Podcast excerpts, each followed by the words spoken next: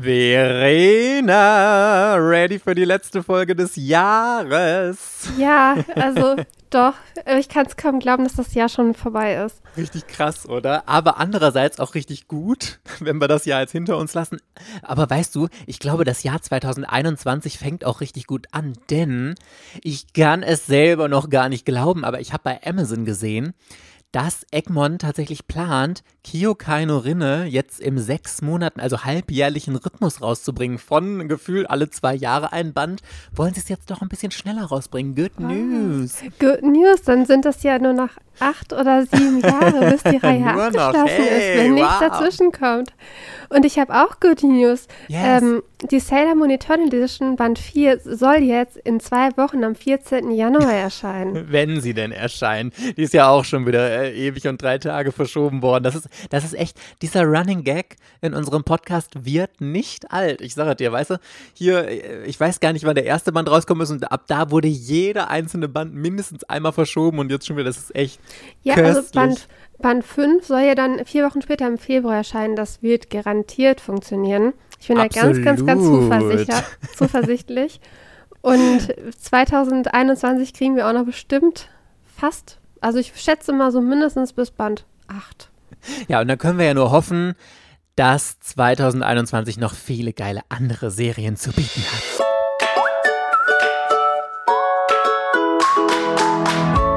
Herzlich willkommen bei Otaku, dem Manga- und Anime-Podcast. Yeah! Mit Verena und der Princess of Hohle Fritten, Mike.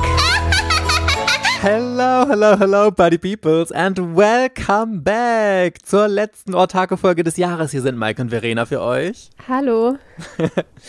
so, in der letzten Folge haben wir uns angeschaut, was 2020 so die absoluten Manga-Highlights waren. Dieses Jahr, äh, dieses Jahr, dieses Mal schauen wir uns an, was denn nächstes Jahr zu bieten hat. Ich muss lustigerweise sagen, wir haben so eine ähnliche Folge ja letztes Jahr schon gemacht und haben einen Ausblick auf 2020 gegeben.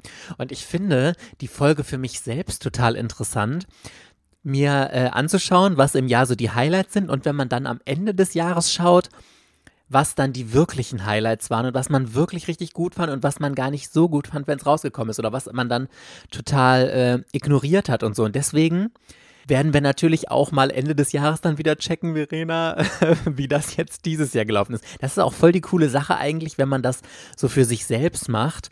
Einfach mal so aufschreibt, was so die interessanten Serien fürs nächste Jahr sind und dann am Ende des Jahres mal abgleicht, was davon wirklich so irgendwie ganz cool war, finde ich ja. zumindest. Ist dieser Podcast wie ein Tagebuch für uns, ne?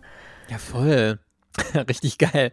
So, ich habe auch, ich muss sagen, rückblickend war 2020 ja gar nicht so stark, was Neuerscheinungen anging. Es sind zwar super viele tolle laufende Serien immer noch dabei, aber ähm, war gar nicht so stark, haben wir ja letzte Woche drüber gesprochen. Ich muss aber sagen, 2021 Zumindest was ich jetzt so rausgesucht habe von meinem Geschmäckle, da sind schon ein paar richtig tolle ähm, Schätzchen dabei. Ja, bin ich jetzt nicht so mit einverstanden. Was? Aber gut. Krass, aber ich finde es ja immer ganz äh, hochgradig spannend, wenn wir was unterschiedlich sehen. So, ich muss dir erstmal von was erzählen. Da bin ich überhaupt gar nicht vorher drauf aufmerksam geworden. Ich bin jetzt nur wieder durch den Podcast mit Joachim Kaps da drauf äh, gekommen.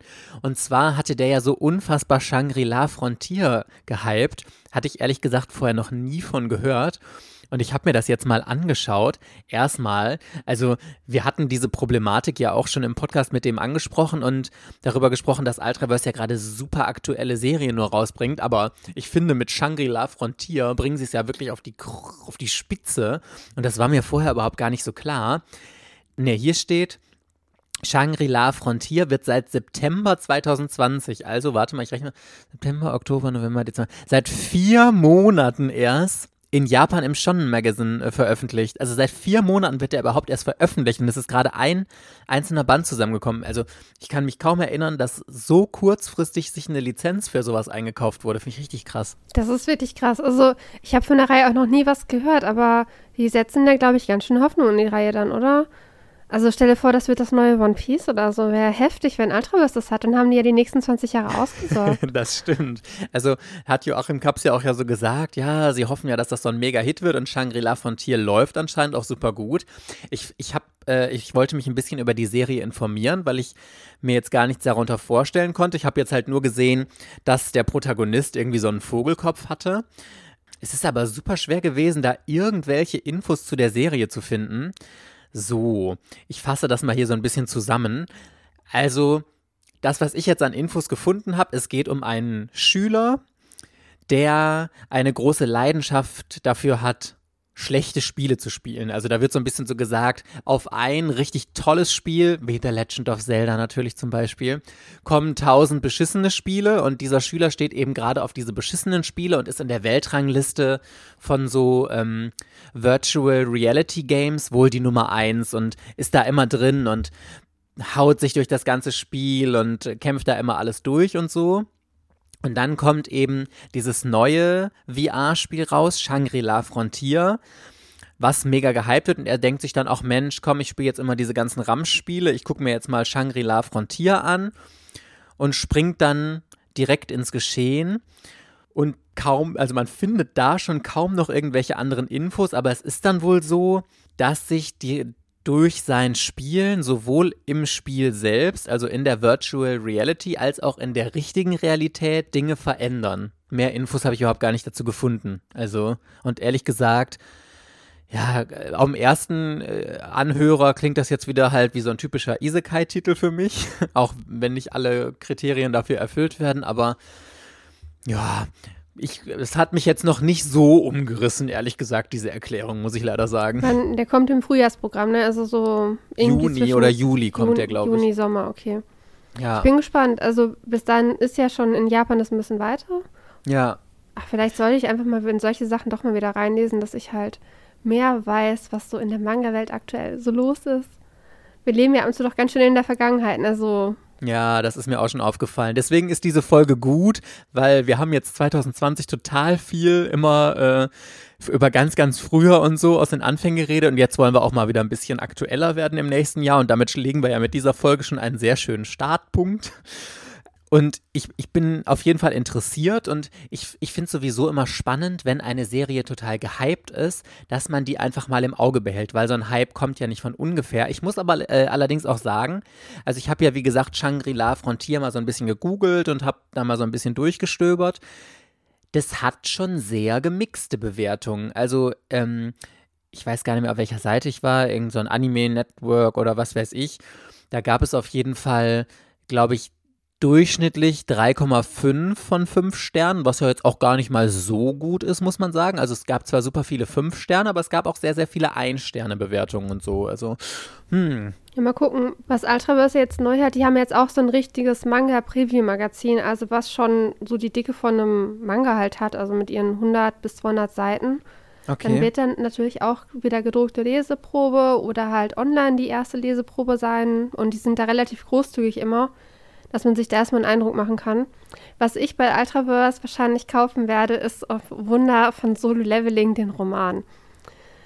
Also das wird so ein richtiges Luxusding, weil das sollen um die 400 Seiten Hardcover sein und äh, Romane sind ja eh immer teurer, weil die Übersetzung so viel teurer halt ist. Ne? die kauft ja auch keiner. Das wundert und mich immer, dass das Manga-Verlage immer noch machen.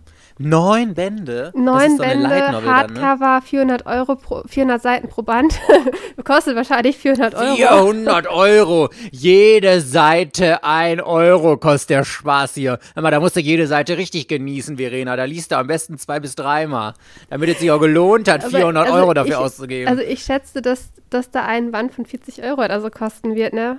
30, oh, dann 40 musst du neun Euro. Bände kaufen, ey, boah. Großformat, Hardcover. Hardcover. Ja. ja, aber guck mal, wenn doch schon Solo Leveling der Softcover Manga 16 Euro kostet und der sind 200 Seiten. Aber gut, Vollfarbe muss man dazu sagen, ne? Ja, trotzdem, aber also die Übersetzung, ich glaube, dass dieser Roman richtig teuer wird und deswegen geben sie den ja auch im Hardcover raus. Aber ich kaufe den, weil es Solo Leveling ist und Solo Leveling ist einfach der geilste Scheiß ever momentan. ah, naja, ich bin noch nicht so ganz angefixt. Also ich finde es ganz nett, aber also diesen Hype, den du du musst anfangen, wo er levelt und er wird so ein Badass Charakter und er kriegt so geile Fähigkeiten. Das macht so Spaß, dem, zu, den zu verfolgen. Also, ah, ich habe halt nur den ersten Band auch da wieder gelesen. Ne? Ich werde ja. irgendwann lese ich mal weiter. Ich habe ja, ich habe aber leider noch ein paar andere Projekte. Solo Leveling ist da noch nicht noch nicht auf der so hohen Kante. So langsam gewöhne ich mich auch an die koreanischen Namen. ja? Da gibt es auch sowas wie bei im japanischen Senpai.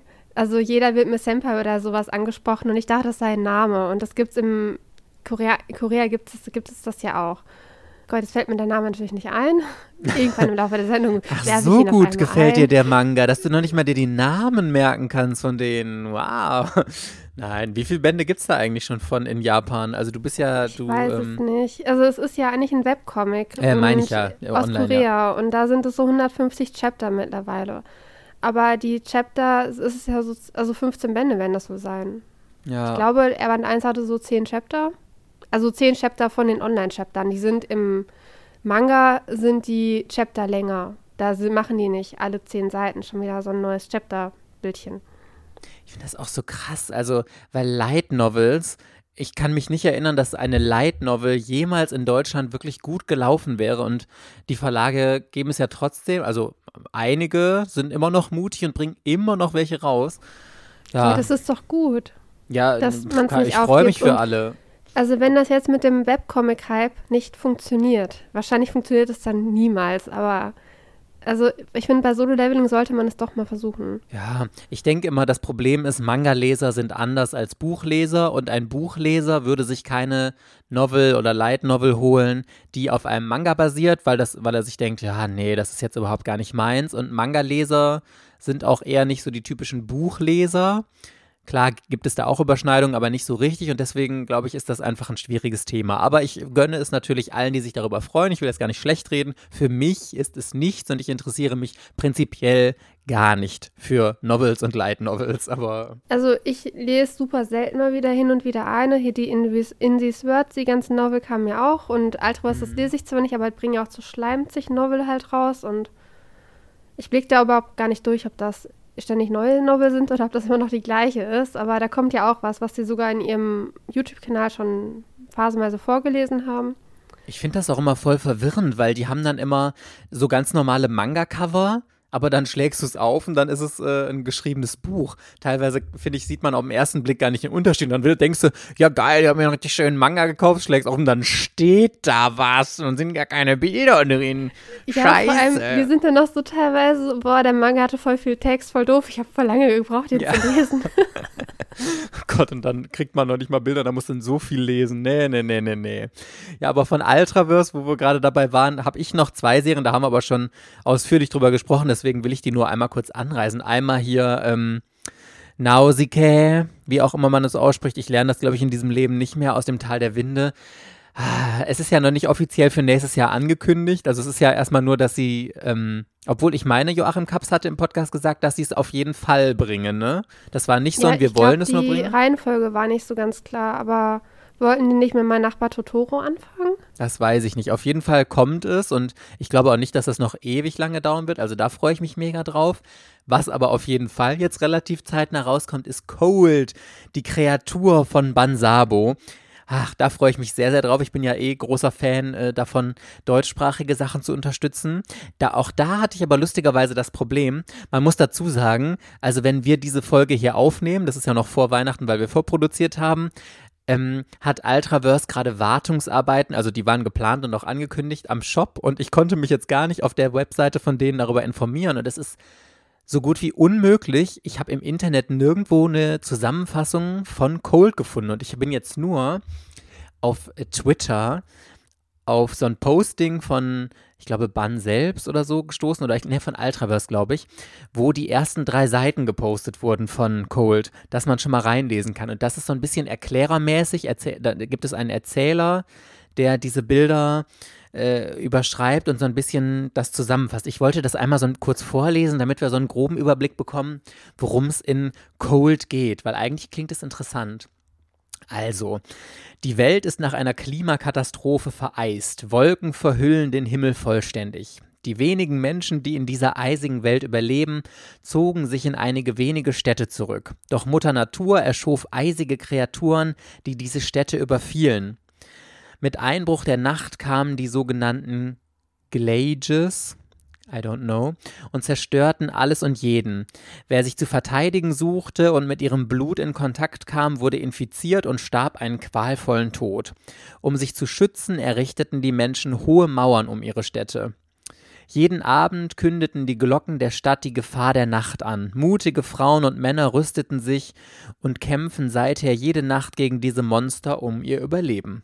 So, das ist das Einzige, was ich bis jetzt äh, zu Cold, die Kreatur, finden konnte. Es klingt natürlich, also Ban und Gin sind ja sowieso sehr auf diese Mainstream-Shonen-Serien ausgelegt. Deswegen sind sie, glaube ich, auch so erfolgreich, weil das einfach ein erfolgreiches Genre ist. Und so genau danach klingt es auch wieder in diese Kategorie. Und ich kann mir durchaus vorstellen, dass mir das auch wieder sehr, sehr gut gefallen wird, muss ich sagen. Ja, ich fand auch, dass sich das ziemlich top angehört hat und bin auch gespannt. Also, das wird wahrscheinlich wieder so ein ähnlicher Hype wie bei Scarecrow. Hoff, hoffe ja. ich jetzt mal. Ja, und es wird ja auch wieder so eine Collectors Edition geben, aber auch die werde ich mir nicht holen, weil ich meine, das habe ich oft genug jetzt begründet, ist mir einfach zu teuer und dafür zu wenig Inhalt, der mich nicht interessiert. Auch wenn man, ich glaube, es steht ja noch gar nicht richtig fest, was da alles drin sein wird. Es gibt ja nur Diskussionen. Doch der Joachim Kaps hatte ja gesagt, dieses Amulett oder so wird da drin sein, ähm, aber nee. Nee, ich war ja eh noch nie so unbedingt für diese ganzen Merchandise-Sachen zu begeistern. Von daher, äh, ich kaufe mir die normale Version. Ja, ich wahrscheinlich auch. So, was ist denn noch für dich so? Oder du hattest ja gesagt, ist jetzt eh gar nicht so viel Highlights für dich. Hast du denn noch irgendwas, so, was dich Tatsächlich habe ich, Moment, also erstmal beim Manga-Kult, aber die Sachen habe ich natürlich schon zu Hause. Bei Manga Kult kommt natürlich Jojo's Jojo Bizarre Adventure. Ja, Jojo's Bizarre Adventure ab August. äh, und das sind, ich weiß nicht, so ähnlich wie diese Japan, wie diese spanische Auflage, also Softcover. Und es sind halt immer so 400 Seitenbände. Und der erste Band ist super günstig, glaube ich ja, ist auf jeden Fall Natürlich werde ich doppelt kaufen. Ich muss mal sehen, dass ich dann einfach Deutsch und Englisch Weißt du, was ich mich kann. gefragt habe? Weil ich meine, auf der Homepage stand, dass Manga Kalt 17 oder dass es aktuell 17 Ausgaben von ähm, Jojo gibt. Und dann habe ich mich gefragt, was, wie viel haben sie denn eingekauft? Weil die ersten beiden Arcs zusammen haben doch. Nee, das ist bis Stardust Crusaders. Die haben ja die, diese dickeren und mhm. dann ist Phantom Blood ist, glaube ich, nur drei Bände, Battle Tendency fünf oder vier. Vier Aha. wahrscheinlich und Stardust Crusaders ist dann zehn, dann kommt man auf 17. Ah ja, okay. Also es ist genau das gleiche, was ich jetzt von Wiz in Hardcover habe, von der Aufteilung. Halt mhm. nur in Softcover auf Deutsch. Und es ist sogar nur ein bisschen günstiger, weil die Englischmänner sind doch relativ günstig, finde ich. Voll. Ähm, ich kaufe es mir einfach doppelt. Also das passt schon. Und es dauert ja sowieso, ich glaube, die wollen das sogar alle zwei Monate halt rausbringen.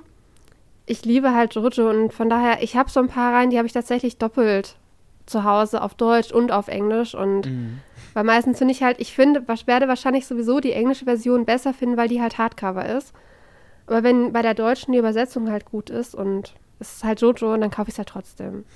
Die 10 Euro habe ich dann über oder 15 wahrscheinlich. Was ist bei dir mit Doro Hedoro? Freust du dich darauf oder auch eher so? Ähm, da freue ich mich auch drauf, aber die Reihe habe ich halt auch schon zu Hause. Wird trotzdem wahrscheinlich gekauft. nee, wahrscheinlich nicht. Ah, nicht? Ähm, ich habe die in dieser Viz Signature Version, das sind Großformatbände und das sind die Einzelbände. Und mhm. Manga Kult bringt Doppelbände raus. Aber zwar natürlich auch Großformat, weil es Manga-Kult ist, aber also wahrscheinlich sind das dann auch die mit diesem weicheren Cover und die von Viz, das sind, die haben etwas, ist auch Softcover, aber relativ stabil. Und ich glaube, mir reicht das, die jetzt auf Englisch zu haben. Also da finde ich jetzt nicht, dass es notwendig ist, die in zwei Sprachen zu haben. Wobei mhm. ich eh immer so ein bisschen schwach bin. Ich überlege auch gerade, ob ich nicht Blade of the Immortal nochmal auf dem Manga-Kult brauche. und ich habe auch Vagabond immer noch doppelt zu Hause. Das ist auch totaler Schwachsinn eigentlich, aber ich kann mich halt von keiner so richtig trennen. Und bei Doro Doro finde ich halt die Einzelbände eigentlich ganz cool und ich will die nicht abgeben. Aber der Manga ist auf jeden Fall geil und lesenswert. Und das ist so das, der schwarzeste Humor, den, den ich jemals in einem Manga gelesen habe. Und es ist die verquerste Sto Story. Es ist aber halt komplex. ich hoffe, dass die den schnell und zügig nacheinander rausbringen, weil ich finde, es ist ein bisschen schwierig, da äh, immer so gestückelt halt zu lesen. Und es ist halt auch ziemlich spannend und es gibt tolle Charaktere. Es ist aber komplett, also es ist ein Manga, sowas hat man, hat man vorher noch nicht gelesen. Ja, da bin ich ja echt gespannt drauf. Es ist ja diese komische Magierwelt, aber es erinnert alles mehr so an Teufel und Dämonen und alles ist halt so total verkommen und aber gleichzeitig sind die halt irgendwie alles total normal, aber die tragen ja diese hässlichen Masken. Es ist auf jeden Fall, es geht um diesen Typen, der mit so einem Echsenkopf rumläuft und der wurde halt von irgendeinem Zauberer in so einen Typen verwandelt mit einem Echsenkopf und der will das halt rückgängig machen. Und es geht aber nur, indem er den Zauberer findet und der den Zauber halt rückgängig macht oder ähm, der Zauberer halt stirbt. Und das ist so am Anfang die Motivation dieser Geschichte, dass die halt in die, in, halt rumlaufen und versuchen herauszufinden, wer ihn halt verwandelt hat. Und das ist halt, also der Typ ist halt immun gegen Magie und das ist wohl relativ was Besonderes und relativ selten. Es ist einfach cool, also ich würde den auf jeden Fall empfehlen. Und man kann auf Netflix den Anime gucken, ja, den stimmt. ich auch gut finde zwölf Folgen waren das oder 13 und das geht bis Band 7. Also Einzelbände Band 7, das wäre ja bei Mangekult dann bis Band 3, weil der erste ein Doppelband ist, Dreifachband ist, meine ich. Und äh, da kann man auf jeden Fall, wenn man ein Abo hat, kostenlos herausfinden, ob einem Doro Hedoro gefällt. Man muss sich aber darauf einlassen. Also du kannst es nicht gucken, ja, was mache ich jetzt? Ich gucke das jetzt mal, weil Verena das gesagt hat. Dann wird das nichts. Also man muss sich einfach so frei von allen Vorurteilen drauf einlassen. Verdammt, und ich wollte ihn jetzt genau gucken, weil ich mir gedacht habe, ich gucke mal, um zu sehen, weil Verena den feiert. ah, egal. Ich gucke ihn trotzdem mal, äh, ob, obwohl du ihn feierst. Ähm, und ich bin gespannt, wie er mir dann gefallen wird. Aber ich finde, das klingt schon sehr interessant. Aber hatten wir ja in einer anderen Folge äh, auch schon mal drüber gesprochen. Ich habe tatsächlich für nächstes Jahr so einige Serien, die ich jetzt erstmal so auf den Schirm bekommen habe, die ich ganz interessant finde, aber die ich noch nicht so richtig einschätzen kann, ob sie mir gefallen oder nicht und wo ich noch ein bisschen abwarten muss. Zum Beispiel, äh, ich glaube, das ist eine Serie, die Carlsen gerade unfassbar hypt. Die heißt Alpi the Soul Sender. Äh, da kann ich mir auch noch gar nicht so richtig irgendwie was drunter vorstellen. Ich kann ja mal hier den Klappentext vorlesen. Also, einst erschufen die Götter mächtige und gute Geister, leuchtende Seelen, die sie als fabelhafte Wesen auf die Erde sandten. Friedvoll und wohlwollend helfen diese Fabelwesen der Menschheit, bis der Zeitpunkt kommt, an dem Geist und Körper dieser Geschöpfe nicht mehr vereint sind. Finsternis umnachtet sie und ihre ganze Macht ist nun ein Instrument des Schmerz und des Zorns. Dies ist die Geschichte von Alpi, die als Soul Sender ihr Schwert gegen diese gequälten Geister richtet. Also das erinnert mich ein bisschen an so eine Mischung aus die Braut des Magiers oder diese andere Serie, die Tokyopop auch hat mit dieser Pflege magischer Geschöpfe irgendwie. Und Puella Magi Madoka Magica, wo sie auf diese Hexenjagd gehen. So eine Mischung daraus irgendwie. Also der Zeichenstil, was ich so vom ersten Cover her sehe, sieht einfach, erinnert mich ein bisschen an Arte. Also sehr malerisch oder auch so Atelier of Witch Hat mäßig. So so, so mit, ähm, wie nennt man das nochmal, so Aquarellfarben gezeichnet. Es sieht super schön aus und das könnte was richtig Gutes werden. Oder ich finde es richtig scheiße. Ich bin, da bin ich tatsächlich noch sehr, sehr unsicher und weiß es nicht vom Gefühl her, es, schlägt so ein Herz in mir, das sagt, hm, wahrscheinlich wird es nicht so ganz meins sein. Aber ich, ich warte erstmal ab. Ich habe es mir nicht aufgeschrieben. Das heißt, ich habe jetzt so vom Ersteindruck, hat mich das jetzt nicht so angesprochen. Ich habe mir bei Carlsen drei Sachen aufgeschrieben und das ist nichts Neues. Ich habe mir Fruits, Fruits Basket, Basket, die Neuauflage ja, aufgeschrieben. Äh, dann von Moriarty, The Patriot, kommt ein Schuber raus. Da interessiert mich tatsächlich, dass ich mir jetzt fest vorgenommen habe, ich gucke mir den Anime an, die erste Season. Und wenn ich den richtig gut finde, dass ich mir dann tatsächlich anstatt 1 bis 10 nach und nach zu kaufen, würde ich mir tatsächlich dann dieses Schuber-Paket kaufen. Mhm. Und ich möchte Ludwig Revolution lesen. Und wenn ich es feiere, was ich nicht so ganz weiß, äh, dann würde ich mir die, ähm, diese Deluxe-Version da im Schuber mit Hardcover und was auch immer da kaufen. Ah, den habe ich ja im Regal stehen hier. Ich kann mich da gar nicht mehr dran erinnern, aber ja, du bist ja, du stehst ja auch so. Das ist ja irgendwelche französische Revolution oder so dann auch wieder, ne? Das ist ich ja schon eher so. Nicht. Aber es ist so, Kaori Yuki und Kaori ja. Yuki hat bei mir ein Stein im Brett, seitdem, ich, seitdem wir Angel Sanctuary gelesen haben. Ja, nur leider war die Angel Sanctuary die einzige gute Serie. Die ganzen Vielleicht kürzeren nicht. Sachen Aber Vielleicht das heißt ja nicht, dass man nicht eine Chance geben kann und dass du mal reinlesen kannst. Das Gute ist ja, du kriegst Ludwig Revolution ja. Äh, hast du den zu Hause, die alte Auflage? Ich habe den zu Hause, genau. Ich muss ihn nur lesen, also, damit mh. ich hm. halt weiß, dass ich das Geld nicht zum Fenster rauswerfe, wenn ich mir eine Version kaufe von einem Manga, den ich nicht toll finde. Das ist aber auch wieder traurig, dass jetzt wieder wir nur wieder von Neuauflagen erzählen. Ist, deswegen habe ich ja am Anfang gesagt, so, na, ich weiß nicht, weil die Sachen vom Manga-Kult, die ich toll finde, habe ich schon. Und alles andere ist so, ja, weiß ich nicht. Und Solo-Leveling habe ich ja auch schon. Also das ist ja dann nur der Roman zu dem Manga. Das ist ja das Gleiche eigentlich inhaltlich. Also die einzige Neuauflage, also natürlich Fruits Basket, äh, interessiert mich, ist noch A Silent Voice, die Egmont rausbringt in der Luxus Edition. Ich habe aber auch die alte Auflage nicht und ich habe es nie gelesen. Ich weiß nur, dass A Silent Voice so mega gehypt wird, deswegen werde ich den auch noch holen. Aber ich finde bei Carlsen auch, die haben schon einige Sachen. Also erstmal bringen sie noch zwei zusätzliche äh, HP Lovecraft-Bände. Einmal Cthulhu's Ruf oder so und Der Schatten aus der Zeit. Und was mich auch interessiert, Junji Ito Shiver, Shiver oder so wie es heißt. Das klingt interessant. Ähm, Junji Ito kann man immer und diese H.P. Lovecraft-Sachen fand ich auch immer großartig. Dann dieses The Killer Inside. Das finde ich klingt auch ganz interessant. Hier, ähm, da geht es wohl um einen jungen Schüler, dessen verstorbener Vater irgendwie Serienmörder war und wohl so ein richtig brutaler und krasser auch.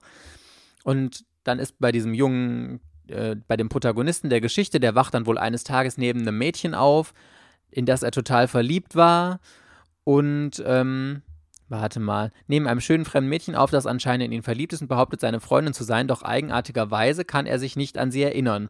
Die letzten Tage scheinen wie aus seinem Gedächtnis gelöscht und es fühlt sich an, als hätte jemand anders die Kontrolle übernommen. Zur selben Zeit findet die örtliche Polizei eine aufs übelste verstümmelte Leiche und für sie besteht kein Zweifel, Agis Vater ist zurück. Doch kann das wirklich sein? Ich finde schon, das klingt sehr interessant, muss ich sagen. Es ist für mich mittlerweile, es hört sich interessant an, aber es wird kein Manga sein, der sich bei mir so einbrennt, dass ich da irgendwie richtig krass mit Fieber. Wahrscheinlich. Das ist so.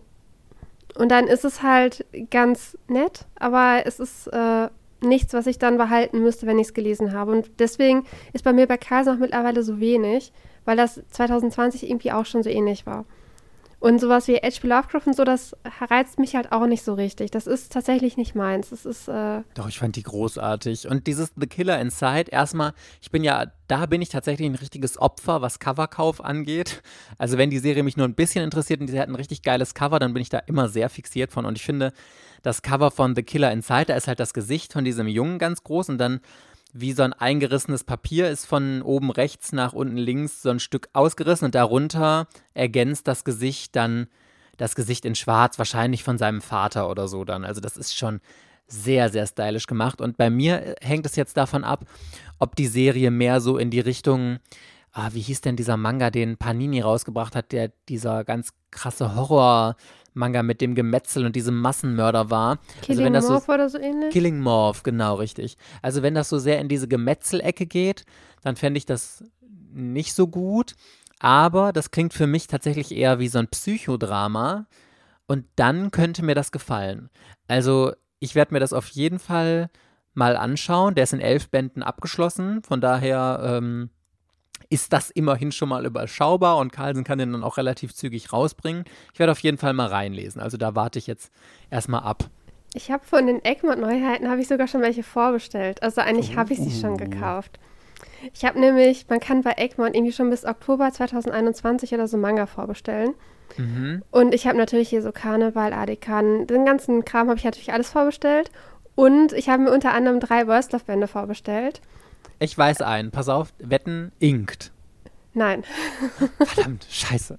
Welche denn? Ich habe mir vor, vorbestellt Change World und Sayonara Game, weil die beide zusammengehören und mit dem Manga Love Nest vernetzt sind. Und Love Nest waren zwei Bänder bei Egmont, der ist, weiß nicht, 2019, glaube ich, rausgekommen. Und den fand ich richtig gut. Und Sayonara und äh, Love Nest ist ein Spin-off von äh, Sayonara Game und Change World. Und das eine, ich glaube, Sayonara Game ist das Prequel und Change World ist das Sequel. Also ist es im Prinzip so ein kleines Universum von einer Mangaka, von der ich die erste Reihe schon mal gut fand. Die habe ich mir vorbestellt. Und Warte auf mich in Udagawa, den habe ich mir auch schon vorbestellt. Da geht es um Crossdressing. Boys Love Einzelband. Von einer Mangaka, ich glaube Hide Yoshiko oder so heißt die. Und von ihr habe ich auch schon was Gutes gehört und da hat mir der Name bald was gesagt und dann habe ich mir den auch noch vorbestellt. Genau, die drei. Plus ja, alle laufenden Reihen, die ich so sammle. Bitte? Da, ich habe von keinem davon bis jetzt gehört, ähm, aber das ist ja auch eher so ein bisschen glaube ich, dein Metier. Das ist auch es gut, dass wir uns da so ergänzen. Ja, es kommt bei Burslove auch eigentlich nicht drauf an. Also von dem Programm, was ich bei Eggman habe ich auch gedacht, das ist ja nur Burslove, weil das waren so zehn Titel oder so in, den, in der Neuheitenliste. Und dann noch irgendwie, ja toll, die Neuauflage von Your Name. Und da dachte ich mir, nicht Your Name, Silent Voice. Silent Voice. Da ich mir so, was soll das? Also das ist ja wie bei Your Name, die Reihe ist doch überhaupt nicht vergriffen. Das ist doch noch gar nicht lange her. Macht man nicht irgendwie solche Luxus-Editions zu Manga, die man regulär nicht mehr kaufen kann? Es hat mich schon Oder wieder geärgert. Die sich gut ich verkaufen. Mein, ich meine, Sailor Moon kannst du auch regulär kaufen und sie bringen die Eternal Edition als ja, Luxusauflage. Mich es, mich nervt das, weil also Silent Voice ist halt gut, aber es ist für mich nicht so gut, dass ich denke, okay, ich brauche die Reihe jetzt zweimal im Regal und dafür, dass ich mir meine Bände, die ich für 49 Euro neu gekauft habe, jetzt verkaufe, um mir dann für 60 Euro die äh, Luxury Edition zu kaufen, das ist doch auch Schwachsinn. Ja. Dann habe ich ja 110 Euro für eine Reihe ausgegeben, nur um das Aussehen der Reihe zu ändern. Aber das ist ja gerade das Ding von Sammeln. Also ich glaube, richtige Sammler, die eine Reihe super lieben und vergöttern und anscheinend gibt es von A Silent Voice ja super viele, die kaufen auch sowas. Ich meine, ganz ehrlich, wenn, wenn von Jojo neben der Softcover-Variante jetzt noch eine veredelte in Deutschland rauskommen würde mit Glitzerstaub auf dem Cover und sonst was in Hardcover, die würdest du da auch kaufen. Natürlich will ich das kaufen. Ja, sag ich aber doch. Ich, aber nicht bei äh, Silent Voice. So toll fand ich die Reihe jetzt auch wieder nicht. Da ja, du. aber es gibt mit Sicherheit Leute, die die Reihe so gut finden, dass sie ja, das kaufen. Es ist halt bei Silent Voice ist halt der Film wieder so super gut bewertet. Und ja, okay. zumindest auf Amazon in den verkauften Animes ist der halt immer super weit oben. Wahrscheinlich liegt es halt daran. Und dann habe ich halt, also sonst hat mich halt nichts interessiert. Außer, dass ich halt dann gemerkt habe, oh, ähm, von Laufnest Mangaka kommen neue Bände und von Hideyoshiko kommt auch ein Band. Und dann habe ich mir die halt schon mal bestellt, weil ich mir eh, keine Ahnung, 20 Manga vorbestellt habe für 2021. Ah, das war so, also es wird ja immer abge... Ich glaube, ich weiß gar nicht, wie ich bezahlt habe. Ich glaube über Banküberweisung oder so. Was, das hast du jetzt schon bezahlt? Ich glaube, ich habe schon bezahlt. Ich bin mir gar nicht sicher, wie ich es gemacht habe. Und die kommen habe. dann in, in äh, neun Monaten oder so raus? Ja. Ja, geil. Nee, schön, Verena, dass du Egmont schon mal dein Geld in den Arsch gesteckt damit ich die nicht doppelt bestelle, ne? damit ich das nicht so im August vergessen habe. Ach, den habe ich ja schon vorbestellt. So Spontankauf im Comicladen oder sowas. Also ich habe von Egmont auch noch einen, den ich ganz interessant finde. Und zwar, das ist auch wieder so ein Ding, ich habe das Cover gesehen, ich habe gedacht, uh, geil, sieht ja mega aus. Und dann habe ich mir die Story durchgelesen und fand es auch ganz interessant. Ähm, und zwar Noah of the Blood Sea. Das ist auch so ein Horror-Manga. Ich bin ja eh, ich stehe total auf so Horror und dunkle Sachen und sowas. Und das hat mich jetzt an äh, ein Buch erinnert, das ich schon seit ewig und drei Tagen lesen will. Und zwar Passagier 23 von Sebastian Fitzek. Muss ich irgendwann noch machen. Ich habe jetzt gesehen, davon gibt es einen Film. Ich glaube, ich gucke den einfach mal. Es geht nämlich um eine Kreuzfahrt. Im Klappentext steht, die Kreuzfahrt sollte für Akira und ihre Familie eine wohlverdiente Entspannung sein. Endlich mal abschalten, fernab des Alltags. Doch bald geschehen seltsame Dinge an Bord und Passagiere verschwinden spurlos im Bauch des Ozeanriesen. Was als ausgelassene Urlaubsreise begann, entpuppt sich als Fahrt in die Hölle. Schockierend gutes Artwork, blutiger Horror mit nervenaufreibender Spannung. Also, das, das klingt tatsächlich so, wie es mir total äh, gefallen könnte. Ich, ich mag Horror einfach. Ich finde das Cover, das Cover-Artwork, das ist, da ist so ein, so ein Mädchen auf dem Deck mit so einem Seil um die Hüfte gebunden, ganz in Blut. Und es sieht so ein bisschen aus, als würde sie auf einer Bühne stehen. Und ähm, ja, das ist gar nicht auf dem Deck. Das Schiff ist im Hintergrund und sie schwimmt herum. Also es sieht, es sieht total interessant aus. Und ich weiß noch nicht, ob mir die Serie gefallen wird, aber sie hat auf jeden Fall erstmal mein Interesse geweckt. Weißt du, dass ich gerade einen Geistesblitz hatte? Mir ist dieses, dieses koreanische Wort wieder eingefallen. Ja, please, tell me. Ist so ein Bar oder so ähnlich. Man schreibt das S-U-N-B-A-E. Ah ja, Sunbay sage ich immer dazu. Sunbay, das mhm. ist auf jeden Fall so eine Multi-Anrede und ich dachte am Anfang, jeder Charakter in jeder Geschichte heißt so ein Sunbay. Das, so heißt der gar nicht. Nein, ich dachte, das ist der, sowas ich wie dachte, der in. Killing Stalking Also das heißt ist eine Sunbay. höfliche Anrede für einen höher gestellten Mitschüler oder sowas. Ach so. Mensch, das war jetzt eine ganz charmante Überleitung von meinem Blatzi da, aber äh, very Ich habe doch angekündigt, ich werde dich irgendwann einfach unterbrechen und sagen, Ja, ja. jetzt weiß ich ihn wieder. Da hast du ja immerhin charmant noch abgewartet, bis ich den Satz zu Ende gebracht hatte und nicht, Mike, ich musste ja das sagen. Sunbay, ja, ich Horror. dachte, der ich, heißt Horror so. ist nicht mein Genre. Das kommt super selten vor, dass ich da so krass mitfieber. Weil, also ich brauche es, mir muss es irgendwie um die Charaktere gehen und ich muss da, weiß ich nicht, am besten muss da eine Love Story drin kom- vorkommen. Aber ich, ich habe noch was, wo ich mir vorstellen könnte, dass es dir gefällt. Ähm, bei Tokyo Pop, das neue Werk von äh, Taite Tite Kubo, Burn the Witch. Ist das was für dich? Ja, das habe ich mir tatsächlich aufgeschrieben und dann war ich verunsichert, weil ich dachte, davon gibt es erst einen einzigen Band in Japan. Ja, ich glaube, das, das ist auch ein bisschen äh, fälschlich formuliert, weil ich habe mich auch ein bisschen über die Serie informiert und so wie ich das verstanden habe, ist das auch ein Einzelband.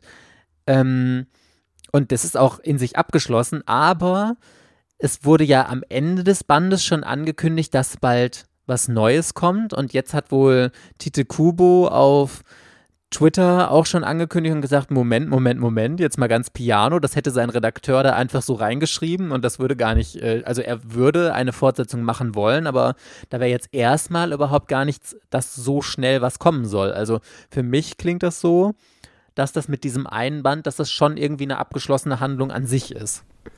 Und ich habe jetzt gedacht, es sei eine Rei Reihe, die halt noch relativ neu ist. Also es geht ja irgendwie um Hexen und Drachen. Also irgendwie London und da gibt es Drachen und Menschen oder Hexen kämpfen Es gegen gibt so Drachen, zwei ne? Parallelwelten. Also Ja. es gibt das normale London und angeblich sterben irgendwie, ein Großteil der Todesfälle sind da irgendwie darauf ähm, zurückzuführen, dass die Menschen von Drachen getötet werden, was aber keiner weiß, weil die Drachen nicht sichtbar sind. Und dann gibt es eben diese Parallelwelt oder keine andere, andere Dimension oder wie man auch immer es irgendwie bezeichnen soll, in der es dann auch eben Hexen gibt, die diese Drachen sehen können und die bekämpfen eben die Drachen, damit die Bewohner in der normalen Stadt daran nicht sterben müssen. Also das klingt jetzt irgendwie total kompliziert, aber ich glaube, wenn man es einmal verstanden hat, dann hat man es auch verstanden. Das hört sich ein bisschen wie bei Bleach an. Nur, dass man Drachen Ja. gegen Hollows austauscht und die normale Welt gegen die, oder die, gegen die Soul Society oder so ähnlich. Also, Ja, das ist Ja, ja, ja. ganz oft ein Problem von Mangakas, dass die einfach so ein Story-Konstrukt in ihrem äh, Kopf haben und das dann immer Schema X wieder auf andere Geschichten anwenden. Das kannst du ja auch bei Rumiko Takahashi, die hat immer die gleichen oder ähnliche Typen äh, in ihren Mangas vertreten und sowas und baut immer wieder ähnliche Konstruktionen und so auf und wahrscheinlich, auch wenn Tite Kubo so mega gehypt wird, hat er wahrscheinlich ein ähnliches Problem da. ich bin gespannt. Also, wenn das ein Einzelband ist, werde ich den sicher kaufen. Ansonsten, vielleicht warte ich erstmal ab, aber eigentlich, ach, ich werde es sowieso kaufen, weil es Tite Kubo ist und weil es neben Ja. Bleach im Regal gut aussieht. Also, genauso sieht Samurai 8 wahrscheinlich auch noch bei Naruto im Regal gut aus. Also, Aber da denke ich Ja. mir auch ganz ehrlich, mein Gott, es ist halt ein Einzelband und selbst wenn da hinterher noch äh, zwei Bände nachkommen oder so, ja, mein Gott, also der kostet 7,50 Euro, das kann man gerade noch investieren, Und- ohne sich in den finanziellen Ruin zu stürzen. Ja, und er zeichnet sehr, sehr gut. Also ich mag seinen Zeichenstil und seine Charakterdesigns. Also wird Ja. er da hoffentlich auch Charaktere einbringen, die ich toll finde. Ja, ich habe noch eine. Reihe von Kase, die ich ganz interessant finde. Mhm. Aber Precious Conversations heißt das. Das ist Okay. in sieben Bänden, glaube ich, abgeschlossen. Also der ist schon abgeschlossen, was ich halt total gut finde. Und das ist ein Shoujo Romance Titel. Und es ist halt- ist halt die Mangaka von My Little Monster. Und My Little Monster war wirklich gut. Und ähm, im Prinzip ist es halt einfach nur so eine, wieder so eine Romance-Geschichte, nur dass halt sie ihn halt irgendwie immer wieder anspricht und die halt so ins Gespräch kommen und dass er dann halt irgendwann feststellt, dass er sie wohl mag. Und am Anfang das halt total dämlich findet, dass sie ihn halt anspricht und äh, direkt mit der Tür ins Haus fällt oder so. Ähm, also jetzt wahrscheinlich wieder nichts neu erfunden, aber weil es halt von der Mangaka von My Little Monster ist, werde ich es auf jeden Fall testen, weil ich von My, My Little Monster doch sehr viel hal- gehalten habe. Also ich fand das gut. Okay. Aber ich habe es nicht behalten, weil die Reihe vergriffen ist und super teuer und ich wollte dann lieber die 150 Euro für diese 13 Bände halt haben. Ja. Aber das ist ja wieder eine andere Geschichte. so. Absolut. Und dann nur sieben Bände, da dachte ich mir, da kann man nicht so viel falsch machen. Wo du gerade Kase sagst, also bei Kase war jetzt nichts, was so ein Mega-Highlight für mich war, aber ich habe eine Serie, die mich so richtig getriggert hat. Als ich den Titel schon gelesen habe, habe ich schon gedacht, boah, ich möchte in die Ecke kotzen. Und dann habe ich mir die Inhaltsbeschreibung durchgelesen, habe gedacht, um Gottes Willen, wenn mir, selbst wenn ich diesen Manga geschenkt kriegen würde, ich würde ihn anzünden und in die Ecke werfen und wieder wie Rumpelstilzchen drum rumtanzen. Shy heißt der. Und da scheint wirklich alles, was mich unfassbar triggert drin zu sein hohle Bratze als Hauptcharakter, die einfach so unfassbar schüchtern ist. Sie ist aber irgendwie Superheldin. Also da geht es wohl irgendwie darum, dass die Welt kurz vorm Dritten Weltkrieg steht und alle Länder bekriegen sich. Und deswegen braucht es irgendwelche Helden, die die Welt dann wieder zu einem friedlichen Ort irgendwie machen. Und die Vertreterin, also jedes Land hat da irgendwie einen eigenen Vertreter oder Vertreterin. Und ähm, Japan hat eben diese unfassbar schüchterne Heldin, die ähm, ah, ja eigentlich es allen recht machen möchte und so ein reines Herz hat und oh, sich auch nicht so richtig was zutraut, ständig Selbstzweifel hat, kann kaum äh, sprechen, wenn fremde Menschen da sind und so. Und ich habe nur gedacht, boah, ich weiß jetzt schon, ganz ehrlich, wenn ich diesen Manga nur aufblättern würde, würde ich auf jeder Seite eine halbe, eine halbe Krise kriegen, kompletten Ausraster oder sonst was. Also äh, mich schockiert so ein bisschen, dass solche Serien überhaupt noch produziert werden, aber anscheinend gibt es ja einen Markt dafür. Und am geilsten finde ich, womit Kase den bewirbt, Wonder Woman meets Sailor Moon. What? What? Und dann hier, äh, ähm, ähm, um Großes zu verbringen, braucht es nicht immer muskelbepackte Helden. Shy mag unsicher sein und nicht mit Fremden reden können, aber ihr fester Glaube an das Gute im Menschen und ihre einfühlsame Art sichern ihr einen Platz im Heldenuniversum. Um Gottes Willen. Nee. Das ist also, mir die ähm, tollpatschige Protagonistin, die ständig Hunger hat, irgendwie lieber. Ja. Und schlecht in ja. der Schule ist, fehlt auch noch, genau. Boah, nee, also ich, ich frage mich wirklich, falls das jemand hier hört und mehr weiß oder solche Serien gut findet, schreibt es mir mal bitte, weil mich würde wirklich interessieren, was die Zielgruppe von sowas ist. Lesen das dann junge Mädchen, die dann denken, ich bin selber so schüchtern und unsicher und die können sich dann in dieser Heldin irgendwie wiederfinden oder so? Oh, wer, wer liest das und denkt sich, oh Mensch, wie süß und bla. Also mich triggert das einfach nur. Also ich finde das ganz furchtbar. Schrecklich, schrecklich, schrecklich. Nee.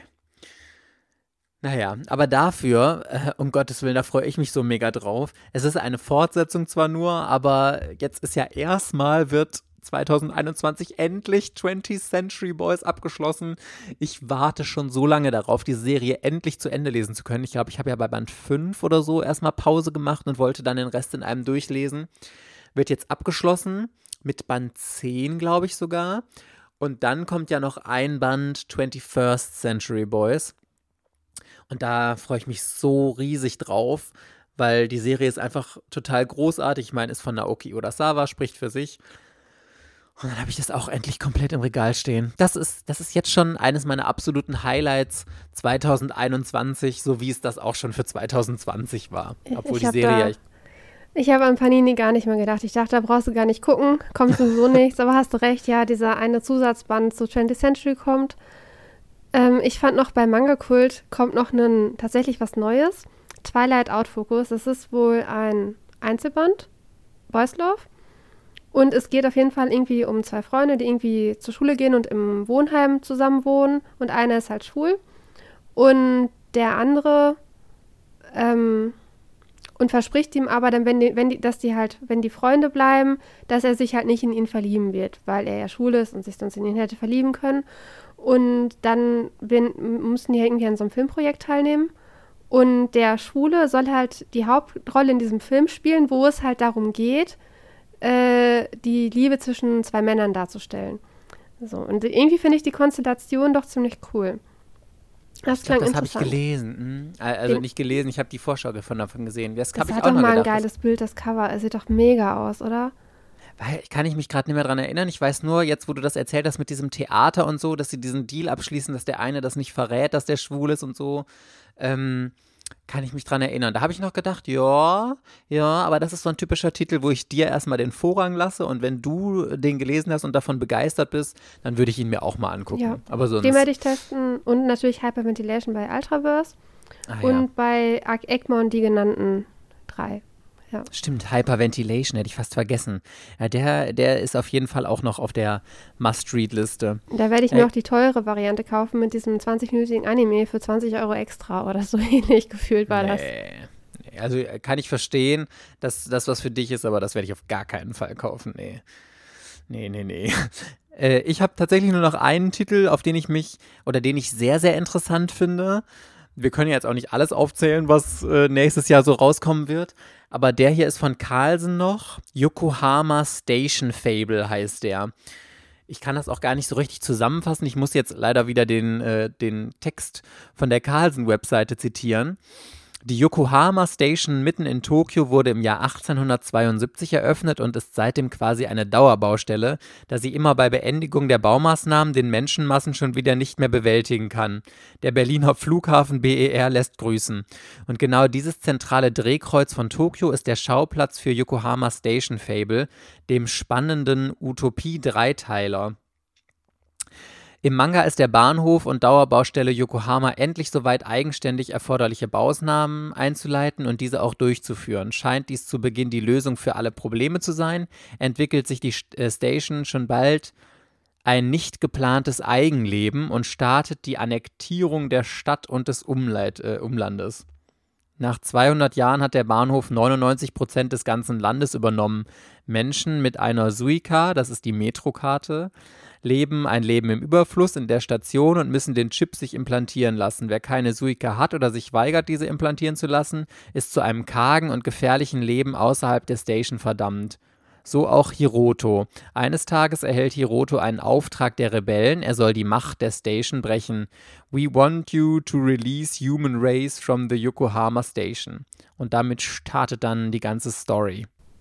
Das finde okay. ich total, das klingt total interessant, weil es so ein bisschen darauf eingeht, ähm, diese Angst vor Menschen, vor der Technologie in der Zukunft, ähm, dass so die Maschinen irgendwann die Kontrolle übernehmen und wie man das alles verhindern kann und so und dann so ein bisschen Matrix-mäßig ja auch und so.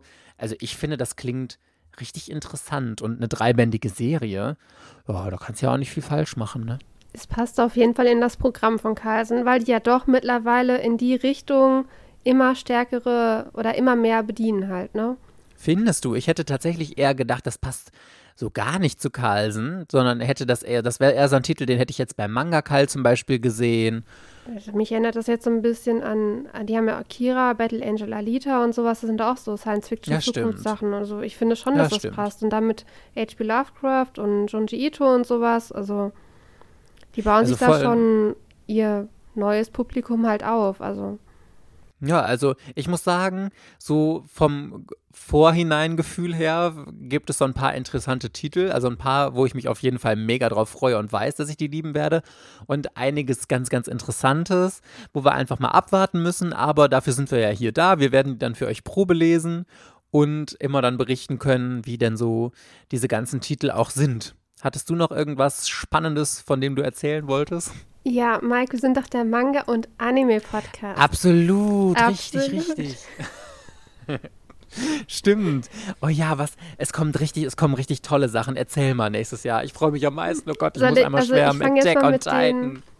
äh, okay, dann fangen wir mit den aktuellen Seasons an. Also was halt im Simulcast oder so 21 läuft. Attack on Titan Finale Season, genau hast du gerade ja, gesagt. Attack on Titan Finale. Beastars Staffel 2. Shaman King neue Version zum Anime.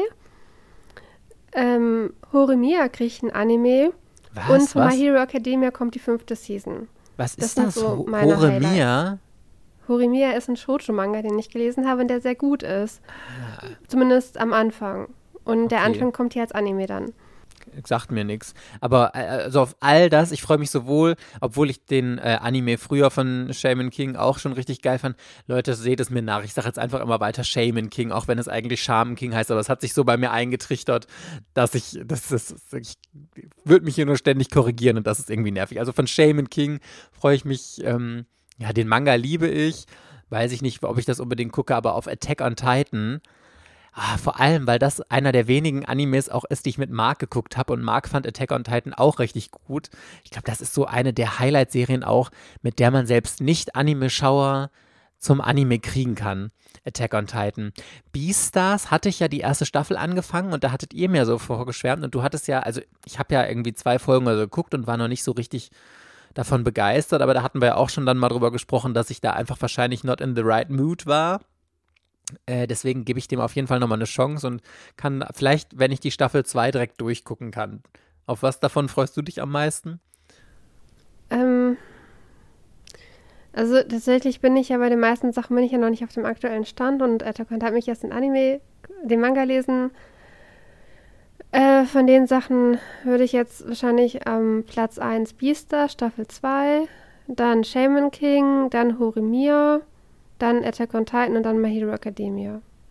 In der Reihenfolge aber auch nur, weil ich bei den anderen Sachen, dass ich meine, My Hero Academia ist ja laufend und da werde ich halt auch im Manga, glaube ich, erst vorwärts kommen. Ja, aber es ist, es sind coole Sachen dabei. Ähm, wenn ich Moriarty the Patriot mag, dann käme in 2021 halt auch die zweite Season raus. Und ich habe mir jetzt vorgenommen, dass ich die erste Season gucke, weil ich ja wissen will, ob ich diesen Schuber mit den Zement von Carlsen haben möchte. Und ähm, auf Blu-ray und DVD in Deutschland kommen halt auch ganz tolle Sachen raus. Ach nee, und bei einer Sache bin ich mir noch gar nicht so sicher, was, weil ich nicht weiß, ob das bei uns äh, gedruckt halt rauskommt oder als äh, Disc ist nämlich, es kommen nämlich zwei Boysdorf-Filme. Twittering Birds Never Fly gibt es ja einen, eine OVA und ich glaube, das sollen drei Teile werden. Und den ersten Teil gibt es schon und der soll nach Deutschland kommen. Ist Aha. das mal nicht die eine geile News? Geil. Das heizt auch für Manga kalt die Verkäufe dann, glaube ich, nochmal richtig an. Ja, ich hoffe so sehr, dass der auch hier ganz normal auf Disc halt zu kaufen ist, werde ich auf jeden Fall kaufen. Und ein Fremder am Strand gibt es auch einen, einen Film, ist das dann, glaube ich, wieder. Und ich, der soll, glaube ich, auch nach Deutschland kommen. Und das finde ich richtig, richtig toll, weil es gibt ja bisher überhaupt keine, also es gibt nur ganz wenige, sowas wie Kizuna, eine OVA auf Deutsch zu kaufen, mit einer furchtbaren Synchro, dass da jetzt mal bitte hochwertige, moderne Boys Love Animes nach Deutschland kommen, eine vernünftige Synchro kriegen und einen anständigen Disc-Release und das wäre wirklich toll und da hoffe ich, dass die beiden äh, Titel halt wirklich erfolgreich sind. Und was, was natürlich dann auch meinen Geldbeutel noch äh, leichter machen wird, ist natürlich Jojo. Der Anime kommt auch nach Deutschland. Ja, also ja, auf boah, Disc halt ja. zu kaufen und bei Kase werde ich natürlich auch kaufen. Also, aber Gut, das ist, versteht ich, sich ja von selbst. Das versteht sich ja von selbst. Was ich jetzt, ich meine, es ist die, es sind diese blauen Blu-ray-Boxen, also diese Plastikdinger, also nicht diese keine Steelbooks, keine, ich weiß nicht, wie die heißen, diese aus Papa halt. Ich meine, Weiß man eigentlich, ob Jojo auch ähm, streambar sein wird irgendwo oder ob man das ja, nur das als ist Box doch schon längst kann? streambar. Das ist doch bei. Ach so, Auch du meinst auf Deutsch? Deutsch, ne? Weiß ich nicht, aber garantiert, wenn es eine deutsche Synchro gibt, wird das doch irgendwo zu Stre Stream irgendwann kommen. Ja, vielleicht nicht von Anfang an. Das war ja bei Made in Abyss genauso. Also am Anfang gab es ja dann nur die Boxen. Dann hatte mir die liebe Aneko, äh, liebe Grüße, falls du das hörst, hatte mir äh, nämlich ihre Boxen ausgeliehen, damit ich das gucken konnte zu Hause, weil ich mich so darauf gefreut habe und zu geizig war. Ähm, aber jetzt ist Made in Abyss ja inzwischen oder war, also zumindest bei Netflix oder so, war ja die erste Staffel verfügbar. Also ich glaube, früher oder später wird auch Jojo dann auf irgendeinem Streamingdienst zu finden sein. Da freue ich mich schon drauf. Und was ich auch cool finde, aber das sollte ich vorher vielleicht mal als Streaming halt irgendwo gucken, ist von Fruits Basket, der Anime. Weil der halt auch richtig, richtig gut sein soll. Es sind ja auch zwei Seasons oder zwei Staffeln, meine ich. Und die sind halt jetzt auch angekündigt, dass die einen deutschen Synchro-Release kriegen. Und Bakuman kriegt auch einen Disc-Release in Deutschland. Und das finde ich schon, das sind halt, also wenn die beiden Voice Love-Sachen halt auch ähm, zu kaufen halt rauskommen, sind das fünf tolle Sachen. Ja, also schon mal einige äh, Anime-Highlights auch nächstes Jahr dabei, ne? Ja. Ich bin ja jetzt sowieso, ich gucke ja mittlerweile, ich lese nur noch im Schnitt vielleicht einen Manga pro Tag, sogar weniger, und gucke dafür momentan so fünf bis zehn Folgen Animes pro Tag. Also komplette Kehrtwendung mit dem, was ich in meiner Freizeit mache. Ja, aber da hatten wir ja schon mal drüber philosophiert. Ich glaube tatsächlich, dass es oft so ist, im Sommer liest man gefühlt mehr Manga und Winter ist dann so mehr Anime-Season, dass man mehr schaut, als dass man liest. Vielleicht liegt es einfach an, an der vielen Dunkelheit oder so, aber Winter ist irgendwie mehr Fernseh-, Anime-Schau-Sache und im Sommer mehr lesen. Habe ich zumindest das Gefühl. Ist bei mir auch so. Ich, mich stört es halt beim Anime-Schauen, wenn es draußen noch total hell und sonnig ist, weil du hast dann immer so Reflexionen auf dem Fernseher. Und dann würde ich halt im Sommer, würde ich halt immer die Rollos runter machen und halt praktisch im Halbdunkeln gucken. Und dann denke ich mir aber, es ist gerade so schönes Wetter draußen, setz dich doch jetzt nicht ins Haus, machst die Rollern runter, um Anime zu gucken, dann wartest du, bis es dunkel wird, dann wird es erst um 21.30 Uhr dunkel und dann fängst du erst um 22 Uhr an diesen Anime zu gucken. Und ja, kannst um 23 Uhr schon wieder schlafen gehen. Und im Winter ist es um halb fünf dunkel draußen und abends wird es ja gar nicht hell, wenn es regnet. Naja, so Party Peoples, wieder eine richtig schöne lange Folge für euch zum Abschluss des Jahres. Mein Gott, 2020 lebe wohl, sagen wir hiermit. Wahrscheinlich hört ihr diese Folge ja sogar oder viele erst im neuen Jahr, dann Happy 2021. Noch kurz als Info übrigens. Ähm, vielleicht, falls ihr die letzte Folge nicht gehört habt, dann holt das unbedingt noch nach, denn da erklären wir ja nochmal, weil wir ab 2021, also ab der nächsten Folge, ja äh, einen Relaunch von Ortaku haben. Unter anderem, dass wir ja zwei Folgen die Woche machen, einmal Donnerstag und einmal Sonntag. Jetzt am Sonntag wird es aber noch keine Folge geben. Wir starten erst mit der nächsten News-Folge heute in einer Woche. Und ab dann zweimal die Woche Ortaco für euch. Donnerstags News, sonntags die reguläre Klatsch- und Tratsch-Folge, wie ihr es von uns gewohnt seid. Ja, und ansonsten sagen wir vielen, vielen Dank für eure Treue in 2020 und hoffen, dass ihr dann im nächsten Jahr, also ab nächster Woche, ganz normal wieder dabei seid. Bis dann, rutscht gut rein oder frohes neues Jahr, je nachdem. Tschüss. Ciao.